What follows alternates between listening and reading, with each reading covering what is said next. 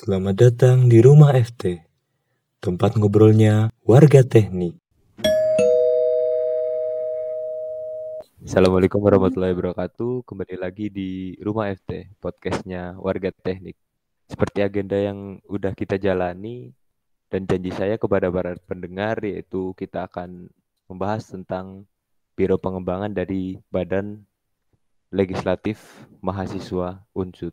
Dan kali ini kita kedatangan narasumber yang selaku ketua dari badan atau biro pengembangan itu Mbak Ajeng dan Ade Mailani, Mbak Ade Mailani. Tentunya saya tidak sendiri di sini, kita ditemani oleh Mas Yeri. Halo Mas Yeri. Halo Mas Anggoro. Mas Yeri, mau tanya nih. Ya, gimana? Biro pengembangan apa sih? Tahu nggak? Aduh, Aduh, apa ya? Kira-kira Udah berapa bulan nih, tapi masih belum tahu nih. Kira-kira apa sih yang dikembangin dari Biro Pengembangan itu? Kita langsung akan mengetahui setelah wawancara ini, podcast okay. ini bersama setelah, Biro iya. Pengembangan. Ya, bersama Mbak bersama Mbak Ajeng dan Mbak Ade. Oke, mungkin langsung perkenalan aja kali ya dari Mbak Ajeng dan Mbak Ade selaku ya. perwakilan dari Biro Pengembangan. Mungkin bisa say halo dulu ke para pemirsa. Halo semuanya. Pendengar kali, Mas. Oh iya, pendengar ya. Ini podcast ya. Iya, podcast. Oh iya, silakan perkenalan diri dulu. Mungkin dimulai dari ketuanya nih. Ketua Biro Pengembangan. Oke, halo semuanya. Perkenalkan nama aku Diajeng Saliha, bisa dipanggil Ajeng di sini sebagai ketua dari Biro Pengembangan. Mungkin bisa dilanjut sama Mbak Ade. Oke. Ganti ke aku. Halo semuanya, selamat malam. Uh, aku Ade Melani uh, sebagai anggota dari Biro Pengembangan. Aku angkatan 2020. Udah kembali ke Masnya nih. Oke. Mungkin kan bagi kita nih mungkin masih terasa terdengar asing nih uh, tentang biro pengembangan apalagi kan uh, sebelum-sebelumnya belum ada dari biro pengembangan nih. Nah, uh, dari Mbak Ajeng nih atau Mbak Ade uh, apa sih biro pengembangan itu? Biro pengembangan itu uh, biro di bawah dari badan kehormatan yang fokus untuk mengembangkan dari sisi internal uh, kepengurusan DLMFT gitu sih. Mungkin Mbak Ade mau nambahin? Iya, juga um, kita tuh kan karena internal jadi kita lebih fokus kepada anggota-anggota DLM daripada keluar. Itu bisa untuk menilai keanggotaan DLM seberapa aktif anggota itu gitu kalau misalkan ada kayak masalah internal, masalah internal bisa uh, yang ngurus tuh kita dari divisi eh, biro pengembangan ini. Oke oke, berarti biro pengembangan itu kayak lebih ke fokus ke arah internal dari dalam itu sendiri ya. Uh, sekarang aku mau nanya nih, menurut Mbak Mbak nih, Mbak Mbak aja lah ya, Mbak dan Mbak Ajeng, kenapa sih harus ada biro pengembangan dalam satu dewan legislatif mahasiswa atau badan legislatif mahasiswa gitu. Nah, selain itu juga bisa dong dijelasin apa fungsi vital dari biro pengembangan itu sendiri. Mungkin bisa dari Mbak Ade dulu. Hmm, ya, kalau silakan menurut Mbak Ade. aku fungsi ya, kasih Mas Anggoro. Jadi menurut aku kalau uh, biro pengembangan tuh secara simpelnya ya kita kan uh, tugas kita ada dua gitu loh. Kita tuh yang satu menilai uh, keanggotaan DLM, yang kedua itu uh, kita membuat project yaitu upgrading. Jadi kayak meningkatkan kualitas anggota DLM sih gitu. Uh, itu sih secara simpelnya. Jadi kita kalau misalkan uh, sebenarnya kita tuh selalu dibutuhkan di mana-mana karena kita yang bisa meni apa ya kita yang bisa uh, menghubungkan antar anggota DLM gitu loh jadi kita bis bisa melihat anggota DLM yang di divisi ini ataupun di divisi lain kan uh, kita bisa melihat kinerja mereka tuh seperti apa gitu loh. Seberapa aktifkah anggota itu? Apakah anggota itu merasa merasa apa ya kurang kerjanya gitu loh seperti itu. Gimana Mbak Ajeng? Bener banget tuh yang disampaikan sama Mbak Ade. Mungkin aku mau nambahin ya. Jadi di dalam organisasi mana pun itu kan uh, selain eksternal ya kita memenuhi kebutuhan kalau di sini kan kebutuhan dari KBMFT.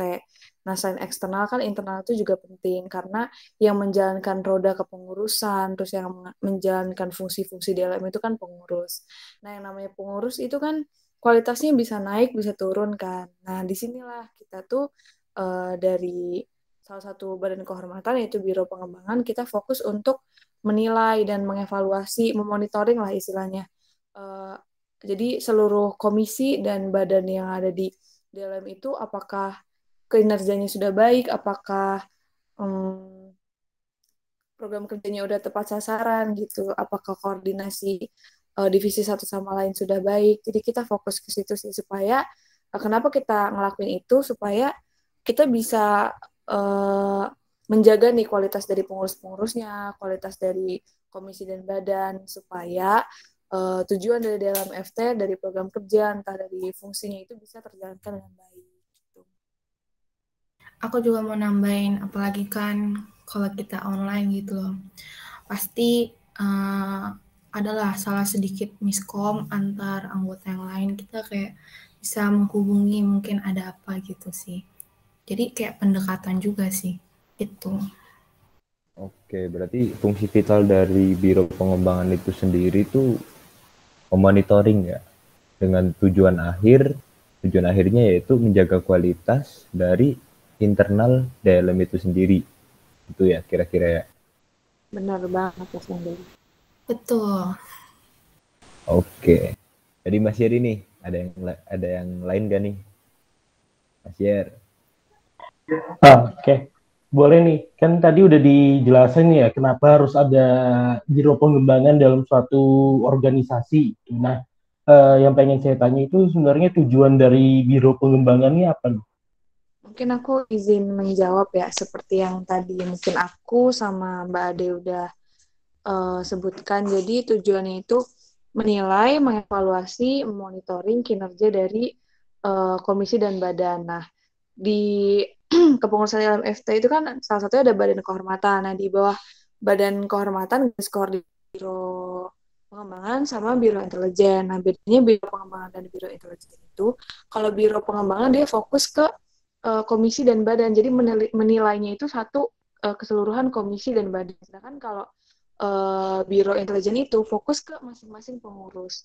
Jadi kami di sini tujuannya itu menilai, mengevaluasi, memonitoring kinerja dari masing-masing komisi dan badan, dan juga ada satu project yaitu upgrading pengurus.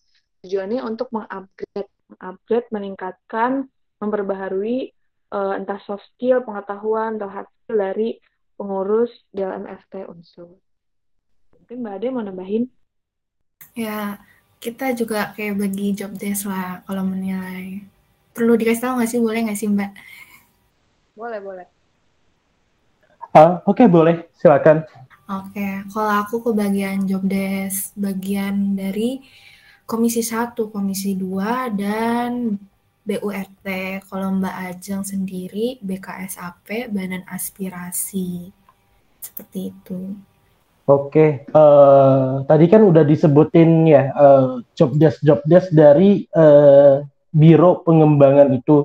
Kalau boleh tahu tujuan dari uh, kedua pro apa kedua job desk tersebut apa sih dari broker penilaian terus ada broker evaluasi itu uh, tujuannya apa? Aku mungkin jawab ya. Dari yang pertama job desk kita yaitu menilai dan mengevaluasi dan monitoring itu tuh yang jelas uh, buat melihat uh, apa ya kinerja satu bulan anggota itu apakah dia ada kenaikan ataupun dia mundur ke belakang atau kurang gitu kinerjanya. Nah, kita bisa mantau di situ lewat karena kita online lewat chat ataupun keaktifan dalam hmm, jimit-jimit room kayak gini loh, kayak diskusi gitu loh. Nah, terus yang kedua dari upgrading. Kan kita udah melihat nih secara keseluruhan evaluasi kita selama beberapa bulan.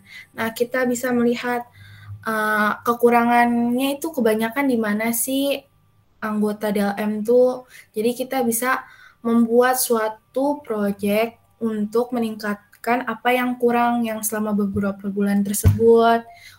Jadi setelah kita melalui upgrading ini kita bisa uh, memperbaiki dan membuat suasana baru gitu. Oke, aku izin nambahin ya. Jadi, Biro Pengembangan itu juga punya tugas untuk melakukan koordinasi dengan uh, ketua, wakil ketua, lalu Biro Intelijen dan juga Badan Kehormatan. Misalkan setelah dilakukan quality control ya, uh, udah ada evaluasinya, terus kita dapat siapa sih orang yang kira-kira itu kinerjanya menurun atau ada sedikit problem. Nah, di sini kita saling koordinasi untuk menyelesaikan masalah tersebut gitu. Tujuannya supaya kinerja dari masing-masing pengurus dan juga badan eh badan komisi atau uh, pokoknya divisi itu bisa uh, baik lagi gitu supaya kinerja, kinerja DLM dan tujuan-tujuan DLM bisa tercapai dengan baik. Oke, bisa ditangkap mungkin ya sama, sama pendengar juga sangat jelas penjelasan dari Mbak Ade dan Mbak Ajeng. Yeah. Tadi itu kalau nggak salah sangat detail. Ya Mas Eri nggak salah sangat detail ya.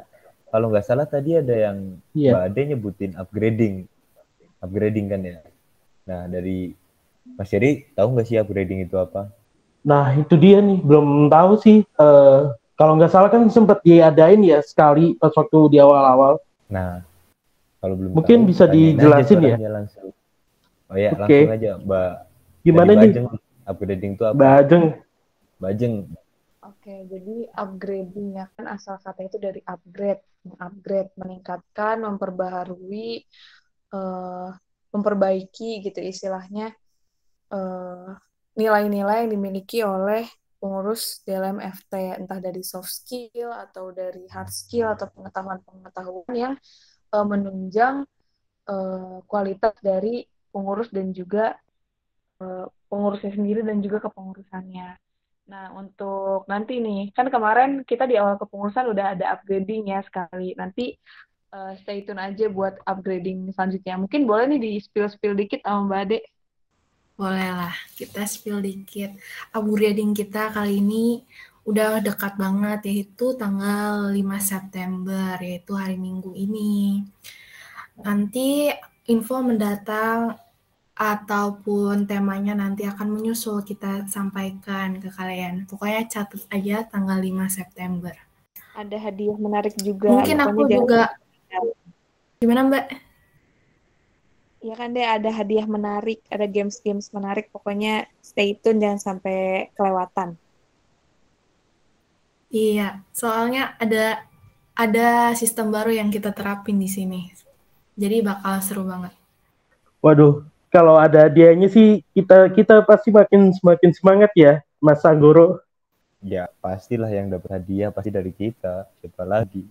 Oh okay. buat bentuk uh, dari upgrading sendiri itu apa sih? Mungkin bentuk-bentuk dari upgrading gitu. Mungkin pendengar kayak upgrading itu apa sih? Kayak gitu. Tadi kan belum belum menjelasin bentuknya dari bentuk upgrading itu sendiri gitu. Apakah dia seperti webinar atau mendengarkan kayak wawancara gitu Mungkin bisa dijawab hmm. Mbak Ade. Hmm. Jadi upgrading tuh menurut aku bisa apa ya fleksibel ya. Tergantung kitanya mau buat seperti apa caranya. Uh, jadi uh, inti uh, yang paling penting tuh upgrading tuh pasti ada pemaparan materi sih biar ada informasi yang apa makna yang ingin kita sampaikan gitu loh dari upgrading ini, dari pemateri yang kita pilih gitu. Tapi kalau misalkan aku buatnya kayak nggak formal-formal banget, pasti ada kayak diskusi antar anggota setelah pemateri tersebut gitu sih. Jadi formal nggak formal sih tergantung kita ngejalanin acaranya gimana terus upgrading tuh sebenarnya nggak webinar banget tapi ya emang ada pemateri tapi nggak webinar banget sih gitu oke jadi setelah yang dijelaskan oleh Mbak Ade dan Mbak Ajeng dari mulai tujuan, fungsi, terus juga job desk, parameter KB, keberhasilan dari biro pengembangan itu sendiri. Selanjutnya mungkin aku mau tanya nih, kayak dari biro pengembangan nih, kan biro pengembangan baru-baru ini nih. Nah, udah ada inovasi-inovasi baru nggak sih dari biro pengembangan itu sendiri? Mungkin dari Bajeng? Oke, aku izin jawab ya. Karena kita tuh baru ada di periode ini, kalau dibilang inovasi, mungkin kita melanjutkan dari program kerja quality control dan juga upgrading yang kalau nggak salah periode kemarin dipegang oleh salah satu komisi. Kalau di quality control mungkin kita uh, ini sih lebih ngerapiin dari segi pendataannya. Yang namanya kita itu menilai kan nggak mungkin kita ngasalkan itu kan harus dipertanggungjawabkan. Kan itu kinerja dari teman-teman pengurus yang udah capek-capek udah ngeluangin waktu tenaga buat kebaikan DLM masa iya kita nilainya asal-asalan? Nah, mungkin itu inovasi pertama ya. Jadi kita koordinasinya di, di lebih dikencengin lagi buat uh, ke ketua dan juga setiap uh, pimpinan-pimpinan dan juga badan kehormatan untuk upgrading mungkin Mbak Dek bisa nambahin? Mm-mm. Kalau upgrading, kalau misalkan tahun kemarin kan cuma ada dua sesi dan tahun ini kita ngadain tiga kak tiga sesi yaitu sesi yang ketiga uh, nanti minggu depan.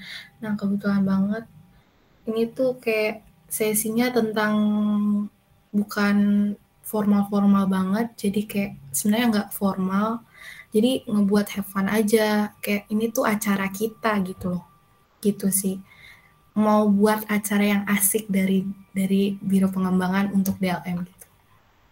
Oke, uh, menarik ya dari pen, apa penjelasan mengenai inovasi-inovasi gitu, apalagi dari teman-teman biro pengembangan uh, yang mungkin masih tergolong baru gitu di uh, Dewan Legislatif ini. Nah, uh, saya mau nanya lagi nih ke teman-teman Biro Legislatif. Uh, kan tadi juga sempat dibahas mengenai inovasi ya. Nah, kalau dari teman-teman sendiri ada nggak sih hambatan-hambatan gitu sama uh, dalam kepengurusan atau dalam pengerjaan tugas-tugasnya gitu? Mungkin dari Mbak Ade dulu gimana? Oke, Mas Eri. Jadi kalau hambatan yang aku alami yaitu aku kan uh, backgroundnya dari angkatan 2020 yang samsek nggak ngerti organisasi kuliah tuh seperti apa ya. Karena baru banget dari SMA terus apesnya lagi dapet yang online. Jadi aku tuh job desk pertama kali tuh masih nggak ngerti dan sering nanya ke Mbak Ajeng kayak gimana atau sering di follow up sama Mbak Ajeng. Jadi kayak penilaian tuh Uh, di itu tuh susah sih menurut aku, karena apalagi kalau online tuh menilai takut nggak objek eh, takut subjektif atau nggak objektif gitu kan. Apalagi kalau ngeliat dari chat doang, kita jarang ngeliat. Apalagi kalau misalkan, uh, ada Gmail pun, kita nggak selalu bisa datang kan, soalnya jadwal berbentrokan tiap divisi dengan jadwal kita gitu gitu sih penilaiannya sih yang menurut aku susah. Sama pengalaman kurang pengalaman aku. Mbak Ajeng. Oke mungkin aku oke makasih ada aku nambahin ya. Uh, ini secara general mungkin yang nggak cuma di biro pengembangan aja di kepengurusan DLM masalah koordinasi sih karena iya lagi-lagi karena kita lagi pandemi COVID masalah koordinasi kita cuma bisa lewat chat, Jimit, nggak bisa ketemu langsung kan uh, rasa kekeluargaannya tuh bisa ditumbuhin cuma agak susah gitu. Padahal kita kan uh, apa ya biro yang mengurusi tentang salah satunya kekeluargaan, tapi kita juga harus putar otak nih, putar otak gimana caranya kekeluargaan di dalam MFT itu bisa tumbuh walaupun kita nggak bisa interaksi secara fisik, gitu sih. Oke, lagi-lagi hambatan yang dialami mostly ya kebanyakan buat badan atau biro di dalam FT itu sendiri karena offline jadi banyak hambatan atau halangan yang biasanya bisa dilakukan jadi terkendala atau sama sekali tidak bisa dilakukan gitu. Jadi ya karena offline mau online mau gimana lagi gitu. Oke. Nih Mas Yeri, pertanyaan buat Mas Yeri sekarang. Tadi kan di awal kan ya, gimana tuh? Tanya, biro pengembangan kan apa sih yang dikembangin gitu? Mas Yeri udah bisa jawab belum? Oke, jadi kalau sepemahaman saya tadi ya setelah kita eh, ngobrol-ngobrol uh, bareng sama biro pengembangan, jadi biro pengembangan itu uh, sebagai penyeimbang sekaligus mengevaluasi terhadap uh, eh, DLM atau badan-badan yang ada di DLM itu sendiri untuk menjaga kualitas sekaligus kinerja dari kepengurusan DLM itu sendiri. Itu yang saya tangkap dari obrolan kita tadi. Nah, mantap banget Mas Yeri. Berarti Biro Pengembangan itu selaku penyeimbang dan pengevaluasi internal DLM itu sendiri. Ya, mungkin dari ya, sebelum podcast ini kita akhiri, apa ada sepatah dua patah kata dari Biro Pengembangan mungkin? Silahkan. Mungkin dari aku lah. Oh iya tuh harapan-harapan. Hmm. Oke. Okay. Kesannya dari sini wah keren banget ngadain podcast. Aku pun baru tahu kalau ada podcast DLM tuh. Kalau pesan dan harapan uh, buat DLM mudah-mudahan kekeluargaan kita maupun kesulitan kita semakin meningkat dan terjaga terus sehingga DLM bisa berjalan dengan baik. Apalagi kalau misalkan bisa offline, ya ampun, kita belum ketemuan, semoga kita bisa menjalin hubungan yang baik. Gitu aja. Oke, mungkin dari aku ya, uh, harapan dari, oh pertama-tama mungkin aku mau berterima kasih sebanyak-banyaknya ke Mas Goro, udah mau dengerin aku sama adik, kita sharing-sharing, semoga uh, kita bisa menjalin silaturahmi lebih erat lah ya di kepengurusan FT. Untuk harapannya semoga uh, dalam FT semakin solid, uh, tujuan-tujuannya bisa tercapai. Terus juga ini pesan aku buat upgrading ya buat seluruh pengurus yang mungkin nanti dengar podcast ini. Uh, kami udah berusaha uh, buat memfasilitasi upgrade upgrading. Kami mohon semoga nanti pada saat acaranya bisa berjalan dengan lancar dan bisa uh, diambil hikmahnya, diambil manfaatnya sebesar-besarnya supaya untuk uh, kemajuan DLMFT dan juga KBMFT. Gitu. Terima kasih. Kesan-kesan dan pesan dari Mbak Ade dan Mbak Ajeng itu sangat mengharukan ya Bang Jer. Iya, apalagi karena online ini kita jadi nggak bisa ketemu sih. Mungkin dari kami podcast Rumah FT sekian. Mungkin kalau ada kata-kata yang kurang berkenan, Mbak Ade, Mbak Ajeng, atau dari saya atau dari Mas Yeri, mohon dimaafkan karena Rumah FT juga baru pertama kali di ada di periode ini, makanya masih banyak kekurangan dari kami, mungkin bisa dimaafkan. Terima kasih dari Rumah FT. Wassalamualaikum warahmatullahi wabarakatuh. Waalaikumsalam. Kasih Mas Anggoro. Terima kasih Mas Anggoro, Mas Heri.